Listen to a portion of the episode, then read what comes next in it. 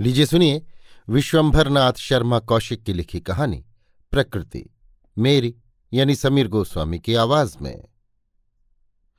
प्रातःकाल का समय था। जनाना अस्पताल के लेडी डॉक्टरों की ड्यूटी बदली जा रही थी। रात की ड्यूटी पर डॉक्टर सुभद्रा भटनागर तथा सोमलता कक्कड़ थीं। दोनों की वयस चौबीस पच्चीस वर्ष की लगभग थी। दोनों साधारणतया सुंदर थीं।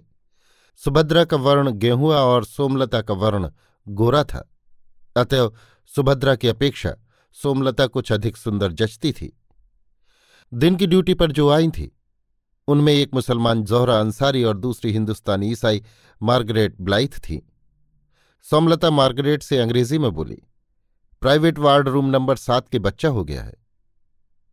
सब ठीक हो गया? मार्गरेट ने पूछा। हाँ परंतु मरते मरते बची। उफ, कितना कष्ट हुआ है उसे। उसे शांत करने के लिए मुझे मार्फिया इंजेक्ट करना पड़ा। भगवान बचावे।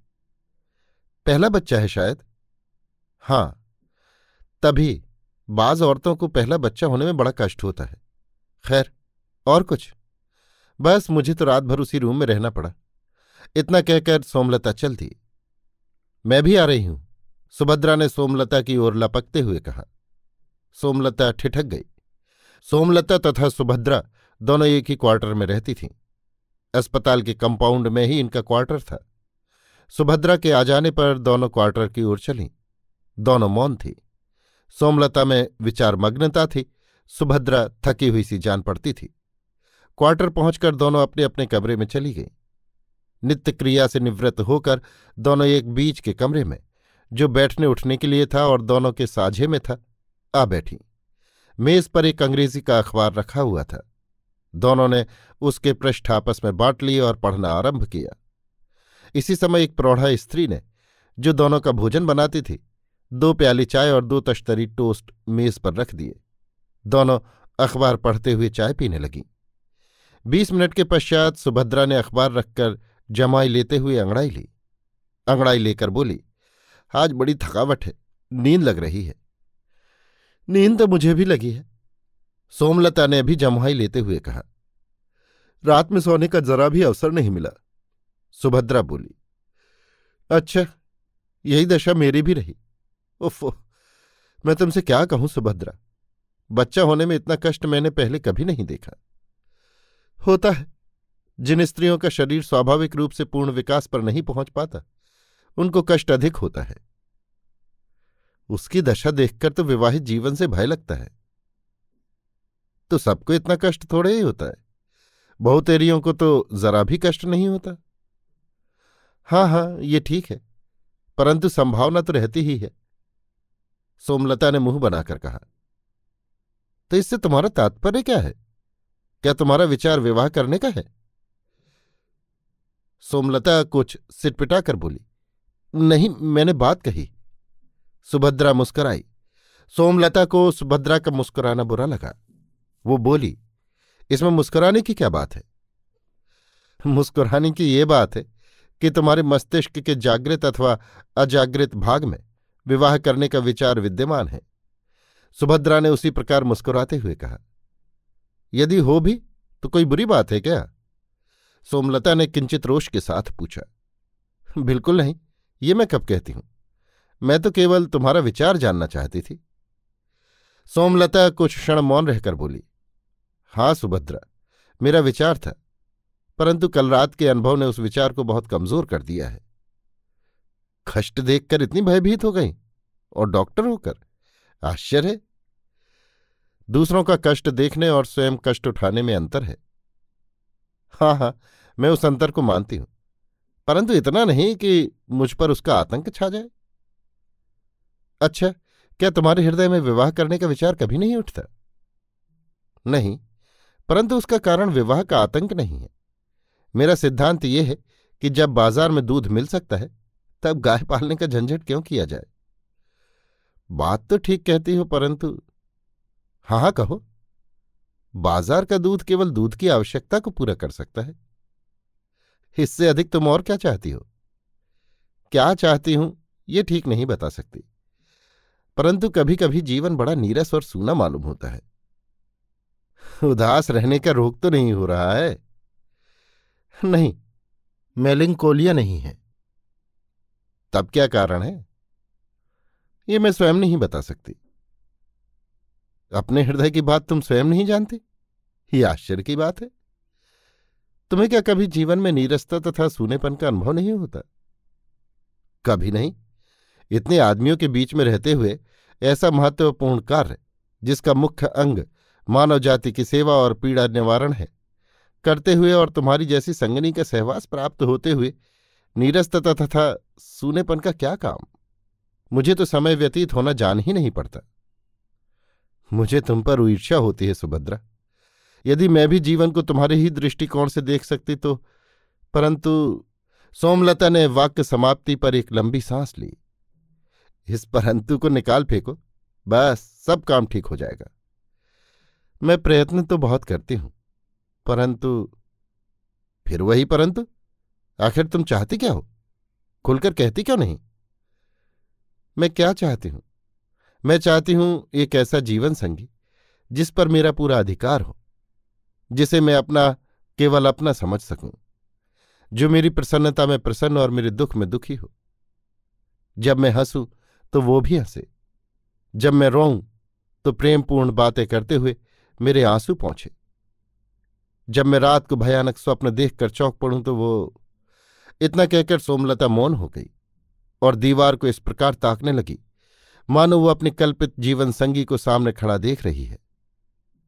सुभद्रा खिलखिलाकर हंस पड़ी।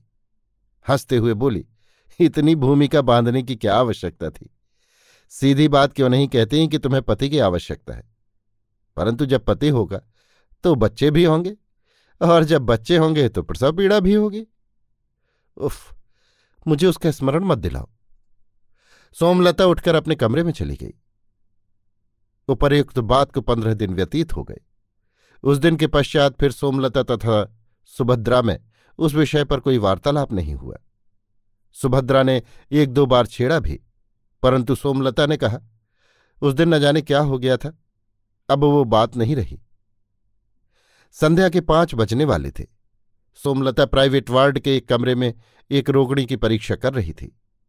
रोगणी के पलंग के पास सोमलता के अतिरिक्त एक प्रौढ़ा तथा अस्पताल की एक नर्स खड़ी थी। परीक्षा करने के बाद सोमलता प्रौढ़ा से बोली, कोई चिंता की बात नहीं है। बेहोशी सी क्यों है? बेहोशी तो दवा के कारण है। बेहोशी की दवा दी गई है, जिससे दर्द की तकलीफ़ न मालूम हो। और कोई खटका तो नहीं है? बिल्कुल नहीं। भगवान तुम्हें सुखी रखे। तुम्हारा ही सहारा है। जो इसे कुछ हो गया तो मैं लड़के को क्या मुँह दिखाऊँगी? आपका लड़का यहाँ नहीं है क्या? नहीं, बाहर है। तार दे दिया था। न जाने अभी तक क्यों नहीं आया। कल तार दिया था। इस समय रोगणी सिर हिलाकर कराही। सोमलता नर्स से बोली, सिस्टर, गीले कपड़े से इनका माथा और मुँह पहुंचो नर्स तुरंत अपना काम करने लगी। इसी समय कमरे के द्वार पर एक कोट पेंटधारी युवक आकर खड़ा हो गया और अंग्रेज़ी में सोमलता से बोला, क्या मैं अंदर आ सकता हूँ? सोमलता के कुछ उत्तर देने के पूर्व ही प्रौढ़ा प्रसन्नता सूचक उच्च स्वर में बोली, बेटा, तुम आ गए। बड़ी राह दिखाई। आ जाओ. युवक सोमलता की ओर देखता हुआ कुछ संकोच सहित भीतर आया। सोमलता बड़े ध्यान से युवक को देख रही थी। युवक की आयु छब्बीस सत्ताईस वर्ष की होगी। शरीर दोहरा तथा गठा हुआ, कद लंबा, वर्ण गौर और मुखाकृति मनोहर, बटरफ्लाई मूछ। युवक अंदर आकर रोगणे के पलंग के पायताने खड़ा हो गया और अपने हैट को हाथों में उलटते पलटते हुए बोला, क्या हाल है? सोमलता युवक को देखने में इतनी मग्न थी कि वो युवक की बात सुनकर चौंक सी पड़ी। उसने संभलकर अंग्रेज़ी में उत्तर दिया, अब खतरे से बाहर है। युवक अंग्रेज़ी में बोला ईश्वर को धन्यवाद। और बच्चा? वो भी ठीक है, लड़का है। युवक ने इस पर कुछ नहीं कहा, परंतु उसके मुख पर हर्ष की एक क्षीण रेखा उत्पन्न होकर गंभीरता में लय हो गई। सोमलता चुपचाप कमरे के बाहर हो गई। कमरे के द्वार से उसने एक बार पुनः गर्दन घुमाकर युवक को देखा। बड़ी देर लगाई बेटा। हाँ देर लग गई। यहाँ का पता मिल गया? कोई साथ आया था क्या? नहीं, बाबूजी ने कमरे का नंबर बता दिया था। ये कहते हुए युवक ने कनखियों से रोगणी की ओर देखा। बड़ा कष्ट पाया बहू ने। नया जन्म हुआ है, इसीलिए मैंने घबरा कर तुझे तार दिलवा दिया।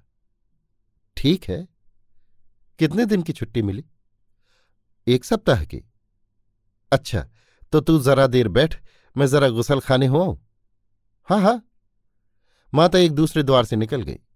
उसके जाते ही युवक ने रोगणी के सिर पर हाथ रखकर पुकारा, सरोजनी? रोगणी ने सिर घुमाकर ऊं कहा, परंतु आँखें नहीं खोली। युवक बोला, अभी होश नहीं है? नर्स ने उत्तर दिया, मार्फिया दिया गया है। ओह, कहकर युवक पीछे हट गया। कुछ देर तक मौन खड़े रहकर वो रोगणी को देखता रहा। सहसा वो बोला, हाँ, बच्चा कहाँ है? बच्चा अभी अलग रखा गया है। कल इनके पास आ जाएगा। क्या मैं उसे देख सकता हूँ? डॉक्टर कक्कड़ से कहिए। डॉक्टर कक्कड़ कौन? वही जो अभी यहाँ से गई हैं। अच्छा लेकिन वे तो चली गई। मैं अभी बुला दूँगी। धन्यवाद। नर्स ने गीला कपड़ा मेज पर रख दिया और खटपट करती हुई कमरे से बाहर निकल गई। युवक आगे बढ़कर रोहिणी के मुख पर हाथ फेरने लगा। कुछ क्षण पश्चात युवक की माता तौलिए से मुँह पहुँचती हुई आई। युवक तुरंत पीछे हट गया। अंदर आकर माता ने कहा, अब जरा जी हल्का हुआ। नर्स चली गई? आती है। इसी समय नर्स आ गई और बोली, आ रही हैं। कै बजे की गाड़ी से आया? माता ने पूछा, अभी चला ही आ रहा हूँ। घर पर असबाब रखकर इधर चला आया। तो अब तू जा कपड़े वपड़े उतार जाकर। मैं तो रात में यहीं रहती हूँ। अकेली? नहीं, अभी थोड़ी ही देर में मेहरी आ जाएगी। वो मेरे पास रहेगी। तब ठीक है। इसी समय सोमलता आ गई और आते ही उसने पूछा, क्या आप बच्चा देखना चाहते हैं? हाँ यदि कोई हर्ज ना हो तो। अच्छा तो आइए। अच्छा तो माँ, मैं अब जाता हूँ। हाँ जाओ। युवक सोमलता के पीछे पीछे चला। कुछ ही दूर चलकर सोमलता एक बड़े कमरे में प्रविष्ट हुई। इस कमरे में बच्चों के छोटे छोटे अनेक पलंग एक कतार में बिछे हुए थे। इनमें से कुछ खाली थे और शेष चार पलंगों में बच्चे थे। प्रत्येक पलंग पर एक एक कार्ड लगा हुआ था। सोमलता एक पलंग के पास जाकर खड़ी हो गई। पलंग पर एक बच्चा सो रहा था। उसका सब शरीर ढका हुआ था, केवल मुँह खुला हुआ था। युवक कुछ क्षण ध्यानपूर्वक बच्चे को देखता रहा। उसके मुख पर प्रसन्नता तथा संतोष के चिन्ह प्रस्फुटित हो उठे। सोमलता बोली, बच्चा सुंदर है। युवक ने कोई उत्तर नहीं दिया। कल ही अपनी माँ के पास पहुँचा दिया जाएगा। इसी समय एक दूसरा बच्चा रोने लगा। वहाँ दो नर्सें उपस्थित थीं। उनमें से एक ने दौड़कर बच्चे की ओर ध्यान दिया। सोमलता बोली अच्छा तो चले? हाँ चलिए। बाहर आकर युवक बोला, धन्यवाद। आपने बड़ी कृपा की। सोमलता ने मुस्कुराकर कहा, बिल्कुल नहीं, ये हमारा कर्तव्य है। अच्छा गुड नाइट। युवक ने कहा, गुड नाइट। युवक चल दिया। सोमलता युवक को जाते हुए देखती रही और उसके आँखों से ओझल होने पर दूसरी ओर चल दी। ऊपर जिस युवक का वर्णन किया गया है, वो युवक जाति का खत्री है। नाम ब्रजनारायण मेहरोत्रा है। इसके पिता सरकारी पेंशनर हैं। शहर में जायदाद भी है। जिससे लगभग डेढ़ सौ रुपये मासिक की आमदनी है। ब्रजनारायण अवध के एक राजा के प्राइवेट सेक्रेटरी हैं। वे एमए और एलएलबी पास हैं। उस दिन के बाद ब्रजनारायण प्रतिदिन दोनों समय अस्पताल जाने लगे। क्रमशः सोमलता से इनका घनिष्ठ परिचय हो गया। एक दिन सुभद्रा ने सोमलता से कहा, आजकल उससे बड़ी घनिष्ठता है। क्या नाम है उसका? ब्रजनारायण। हाँ ब्रजनारायण। सोमलता भ्रकुटी चढ़ाकर बोली घनिष्ठता से तुम्हारा क्या मतलब है? सुभद्रा सोमलता की बदली हुई त्योरियाँ देखकर बोली, घनिष्ठता से मेरा कोई और मतलब नहीं है। मेरा मतलब यही है कि खूब मेलजोल है। तो इसमें हर्ज क्या है? पढ़ा लिखा आदमी है, सज्जन है, शिष्ट है। ऐसे आदमी से मेल जोल न बढ़ाया जाए तो क्या गवारों से बढ़ाया जाए? ओहो, तुम तो बात का बतंगड़ बनाने लगी। मेरा ये मतलब कदापि नहीं था कि तुम उससे प्रेम करने लगी हो। प्रेम कर भी कैसे सकती हूँ? वो विवाहित है। और विवाहित पुरुष से प्रेम करने के भयानक परिणाम को मैं भली भांति समझती हूँ। अच्छा यदि अविवाहित होता तो शायद प्रेम करने भी लगती। कितनी अशिष्ट हो तुम, सुभद्रा। सोमलता ने रुष्ट होकर कहा, ओहो, आजकल तो तुम शिष्टता की मूर्ति बन गई हो। तुम शायद ये भूल गई हो कि हमारी तुम्हारी मित्रता है। केवल मित्रता ही नहीं, साहचर्य भी है। ऐसी दशा में हमारे तुम्हारे मध्य शिष्टता, अशिष्टता का प्रश्न ही नहीं उठता। वो ठीक है, परंतु फिर भी इतना ध्यान तो रखना ही चाहिए कि भावनाओं को ठेस न पहुँचे। तुम्हारी भावनाओं को मैं ठेस पहुंचाऊँगी? ये तो तुम मेरे साथ अन्याय कर रही हो, सोमलता। मैं तुमसे कितना स्नेह करती हूँ, ये शायद तुम नहीं समझ सकी। यदि आवश्यकता पड़े तो मैं तुम्हारे लिए बड़े से बड़ा त्याग कर सकती हूँ। ये कहते हुए सुभद्रा के नेत्रों में आँसू छलछला आए। सोमलता कुछ क्षण तक एकटक सुभद्रा के मुख की ओर ताकती रही। सहसा उसके ओठ फड़कने लगे। आँखों से वर्षाकालीन नदी के जलवेग की भांति अश्रुधारा फूट निकली। वो मेज पर झुक गई और अपनी बाह में मुँह छिपाकर सिसकने लगी। सुभद्रा शीघ्रतापूर्वक उठकर सोमलता के बगल में आ गई और उसके गले में बाह डालकर बोली, ये क्या बचपना है सोमलता? तुम सामान्य स्त्री नहीं, चिकित्सक हो। इस प्रकार कोई तुम्हें रोते देख लेगा तो क्या कहेगा? सोमलता अपने को संभाल कर आँसू पहुँचती हुई बोली, क्या चिकित्सकों के हृदय नहीं होता? होता है, परंतु काफ़ी कड़ा। छोटी छोटी बातों से वो प्रभावित नहीं होता। छोटी बात हो तब ना। मैं सब समझती हूँ, सोमलता। मैं तुम्हारे मन की बात जानती हूँ। परंतु तुम मुझसे छिपा रही थी, इसीलिए आज मैंने ये बात छेड़ी, जिससे तुम अपने हृदय की बात मुझसे कह दो। तुम ब्रजनारायण से प्रेम करती हो, है ना ठीक? ठीक है, सोमलता ने सिर झुकाकर कहा। कैसा दुर्भाग्य, सुभद्रा ने सहानुभूतिपूर्ण स्वर में कहा। सोमलता पुनः रोने लगी। सुभद्रा सांत्वना देने लगी। जब सोमलता कुछ शांत हुई तो सुभद्रा ने उससे पूछा, क्या ब्रजनारायण जानता है कि तुम उससे प्रेम करती हो? नहीं, मैं मर जाना पसंद करूँगी, पर यह कभी ना पसंद करूँगी कि मेरा प्रेम उस पर प्रकट हो। बहुत ठीक ऐसा ही करना चाहिए। कल शायद उसकी पत्नी यहाँ से चली जाएगी। हाँ। बस ठीक है, इसके पश्चात तुम्हारी और ब्रजनारायण की भेंट न होगी, और क्रमशः तुम उसे भूल जाओगी। मैं उसे भूलने का भरसक प्रयत्न करूँगी। भगवान तुम्हें सफलता दे। भाग्य की विडंबना तो देखो, प्रेम भी हुआ तो किससे? परंतु मेरा विश्वास है कि तुम इस अशुभ प्रेम पर विजय पाओगी। तुम्हारी सहायता से। सोमलता ने आशापूर्ण स्वर में कहा, ईश्वर की कृपा से। सुभद्रा बोली, दूसरे दिन सवेरे ब्रजनारायण की पत्नी अस्पताल से छोड़ दी गई। ब्रजनारायण की माता ब्रजनारायण से बोली, डॉक्टर कक्कड़ ने बड़ी सेवा की। ऐसी सेवा कोई अपनी सगी ही कर सकती है। इन्हें कुछ देना चाहिए। मैंने उसका प्रबंध कर लिया है। डॉक्टर कक्कड़ ने, सच पूछो तो सरोजनी को नया जीवन दिया है। यदि वो इतनी लगन से देखभाल ना करती तो सरोजनी का जीवन खतरे में पड़ जाता। हाँ बेटा, ये सच्ची बात है। तो तूने क्या प्रबंध किया है? ब्रजनारायण ने जेब से एक नीली मखमल का बक्स निकाला। ये दे दूँगा। कहकर उसने बक्स खोला। बक्स में एक सोने की जंजीर थी। बहुत ठीक। ये तूने अच्छा सोचा। कितने की है? तीन तोले की है। इसी समय डॉक्टर कक्कर तथा एक नर्स आ गई। ब्रजनारायण ने जल्दी से बक्स जेब में रख लिया। आप लोग जा रहे हैं? पूछती हुई सोमलता अंदर आई। हाँ, आपकी बहुत याद आएगी। आपने बड़ी मदद दी।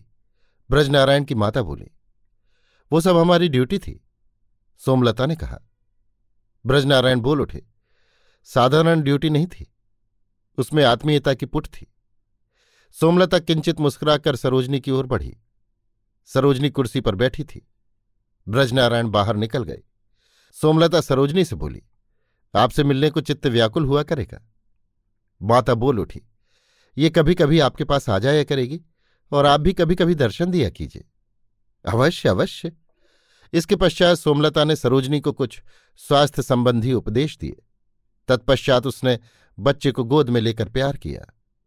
बाहर आकर वो ब्रजनारायण से बोली, आप तो शायद कल चले जाएँगे। हाँ मैं कल चला जाऊँगा। एक दो मिनट के लिए मुझे आपसे कुछ प्राइवेट बात करनी है। सोमलता का हृदय धड़कने लगा। वो बोली, क्या बात है? एकांत होता तो अच्छा था। अच्छा तो मेरे कमरे में चलिए। कमरे में पहुंचकर सोमलता बोली, कहिए, क्या बात है? ब्रजनारायण ने बक्स निकालकर सोमलता की ओर बढ़ाते हुए कहा, आप इसे स्वीकार कीजिए। ये क्या है? एक छोटा सा उपहार। उपहार? उपहार किस बात का? आपने बड़ा परिश्रम किया। मैंने अपना कर्तव्य पालन किया है। उसके लिए मैं कोई उपहार या पुरस्कार स्वीकार नहीं कर सकती। आपने कर्तव्य की अपेक्षा कुछ अधिक किया है। यदि ऐसा भी हो तो भी मैं उसकी कीमत नहीं ले सकती। उसका मूल्य तो कोई हो ही नहीं सकता। केवल स्मृति चिन्ह के रूप में ये। मिस्टर मेहरोत्रा आप मेरी इंसल्ट करते हैं। ब्रजनारायण जल्दी से बोल उठे, नहीं नहीं, मैं आपका कितना आदर करता हूँ, ये मेरा हृदय ही जानता है। यदि आपको इससे आपत्ति है तो जाने दीजिए। ये कहकर ब्रजनारायण ने बक्स जेब में रख लिया। कुछ क्षण तक दोनों मौन रहे। तदुपरांत ब्रजनारायण ने कहा अच्छा तो आज्ञा दीजिए। यदि कभी मेरे योग्य कोई सेवा हो तो अवश्य बताइएगा। मैं उसे अपने लिए गौरव समझूँगा। सोमलता ने कुछ उत्तर न दिया। सोमलता सिर झुकाए चुपचाप खड़ी थी। उसका कंठ अवरुद्ध हो रहा था। आँसू आँखों से बाहर निकलने के लिए धैर्य का बाँध तोड़ डालने का प्रयत्न कर रहे थे। ब्रजनारायण बोले, मेरी धृष्टता के लिए क्षमा कीजिए। मैं जब यहाँ आया करूँगा तो आपसे अवश्य मिला करूँगा सोमलता कुछ भी उत्तर न दे सकी। ब्रजनारायण गुड बाय कहकर चले गए। उनके जाते ही सोमलता कुर्सी पर धसक पड़ी और उसके नेत्रों से अश्रुधारा बहने लगी। उपर्युक्त घटना को एक वर्ष व्यतीत हो गया। सरोजनी के अस्पताल छोड़ने के पश्चात सोमलता दो बार सरोजनी से मिली। एक बार वो स्वयं सोमलता से मिलने आई थी और एक दफ़ा सोमलता उसके घर गई थी। सुभद्रा को सोमलता और सरोजनी का मिलना जुलना अच्छा नहीं लगता था। उसने सोमलता से कहा, देखो सोम, यदि तुम ब्रजनारायण को भूलना चाहती हो तो सरोजनी से मिलना जुलना बंद कर दो। सोमलता ने सुभद्रा की यह बात मान ली थी।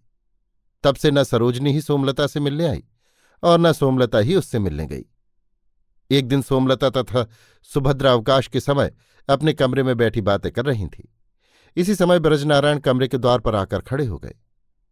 सोमलता तो उन्हें देखकर स्तब्ध सी हो गई, परंतु सुभद्रा उठकर मुस्कुराती हुई बोली, आइए मिस्टर महेरोत्रा ब्रजनारायण अंदर गए। सुभद्रा ने एक कुर्सी की ओर संकेत करके कहा, बैठिए। ब्रजनारायण बैठते हुए बोले, आप लोग अच्छी तो हैं? हाँ आपकी कृपा है। सोमलता की ओर देखकर ब्रजनारायण ने कहा, आपका स्वास्थ्य कुछ खराब है क्या? आप कुछ दुबली हो गई हैं और चेहरे पर पीलापन भी है। सुभद्रा बोल उठी हाँ इधर इनका स्वास्थ्य कुछ ठीक नहीं रहा। आपके यहाँ सब कुशल है? ब्रजनारायण के मुख पर दुख के चिन्ह प्रस्फुटित हुए। वे नैराश्यपूर्ण स्वर में बोले, कुशल कहा? सरोजनी का स्वर्गवास हो गया। ऐ? कहकर सोमलता चौंक पड़ी। ये कब? दो महीने हुए। यहाँ से यानी अस्पताल से जाने के दो महीने पश्चात वो मेरे पास पहुँच गई थी। वहीं उसे अकस्मात हैजा हो गया और दो दिन के अंदर मृत्यु हो गई। ये कहकर ब्रजनारायण ने सिर झुका लिया और वे डबडबाई हुई आँखों के आँसू पी जाने का प्रयत्न करने लगे। सोमलता ने बड़ा दुख प्रकट किया। सुभद्रा को भी बड़ा अफसोस हुआ। सोमलता बोली यहाँ से जाने के बाद दो बार मुझसे भेंट हुई थी। हाँ उसने बताया था। वो बहुधा आपको याद किया करती थी और आपके स्नेहपूर्ण व्यवहार की बड़ी प्रशंसा किया करती थी। बच्चा तो अच्छा है? हाँ वो तो अच्छा है। उसे मैंने माँ के साथ भेज दिया था। वहाँ उसे कौन रखता? इसके पश्चात थोड़ी देर तक ब्रजनारायण और बैठे। विदा होते समय वे बोले, मैंने सोचा आपसे मिलता भी चलूँ और ये दुखद समाचार भी सुना दूँ। सोमलता ने पूछा अभी रहिएगा हाँ दो दिन और रहूँगा। यदि अवकाश मिला तो चलते समय फिर मिलूँगा। ब्रजनारायण के जाने के पश्चात सोमलता बोली, थोड़ी देर सोलूं, बड़ी नींद लगी है। ये कहकर सोमलता उठ गई। सुभद्रा किंचित विषादयुक्त स्वर से अपने ही आप बोली, भाग्य से कौन लड़ सकता है? दूसरे दिन ब्रजनारायण अपने कमरे में बैठे थे। उनके सामने सुभद्रा उपस्थित थी। सुभद्रा कह रही थी, मैंने सब बातें आपको बता दी। अब आप जो चित समझें, करें। मुझे इसका आभास तो कुछ कुछ मिल गया था कि सोमलता मुझसे प्रेम करती है। परंतु निश्चय नहीं था। आज आपके कहने से विश्वास हो गया। सोमलता सी पत्नी पाकर मैं अपने को धन्य मानूँगा। मैं उससे वचनबद्ध भी हूँ। जिस समय उसने मेरा उपहार अस्वीकार किया था, उस समय मैंने उससे कहा था कि मेरे योग्य कभी कोई सेवा हो तो बताना। मैं उस सेवा के करने में अपना गौरव समझूँगा। इस दृष्टि से भी मैं इस प्रस्ताव को अस्वीकार नहीं कर सकता। यदि केवल सेवा के विचार से आप इस प्रस्ताव को स्वीकार करते हैं, तब तो नहीं नहीं, ऐसी बात नहीं है। मैं सच बताऊँ, इस समय मैं ऐसा महसूस कर रहा हूँ कि मैं सौमलता से पहले से ही प्रेम करता हूँ। हाँ यदि ऐसा है, तब तो बड़ी खुशी की बात है। अच्छा तो मैं अब जाती हूँ। आप सौमलता से मिलिएगा? हाँ शाम को मिलूँगा। सुभद्रा की प्रतीक्षा सोमलता बड़ी बेचैनी के साथ कर रही थी। सुभद्रा के पहुँचते ही उसने पूछा, क्या हुआ? तुम्हारे भाग्य का फैसला? ब्रजनारायण भी तुमसे प्रेम करता है, शाम को आएगा सोमलता के मुख पर कांति आ गई। वो बोली, सुभद्रा, मैं तुम्हारा ये स्नेह इस जन्म में नहीं भूल सकूँगी। पगली, सुभद्रा ने हंसकर कहा।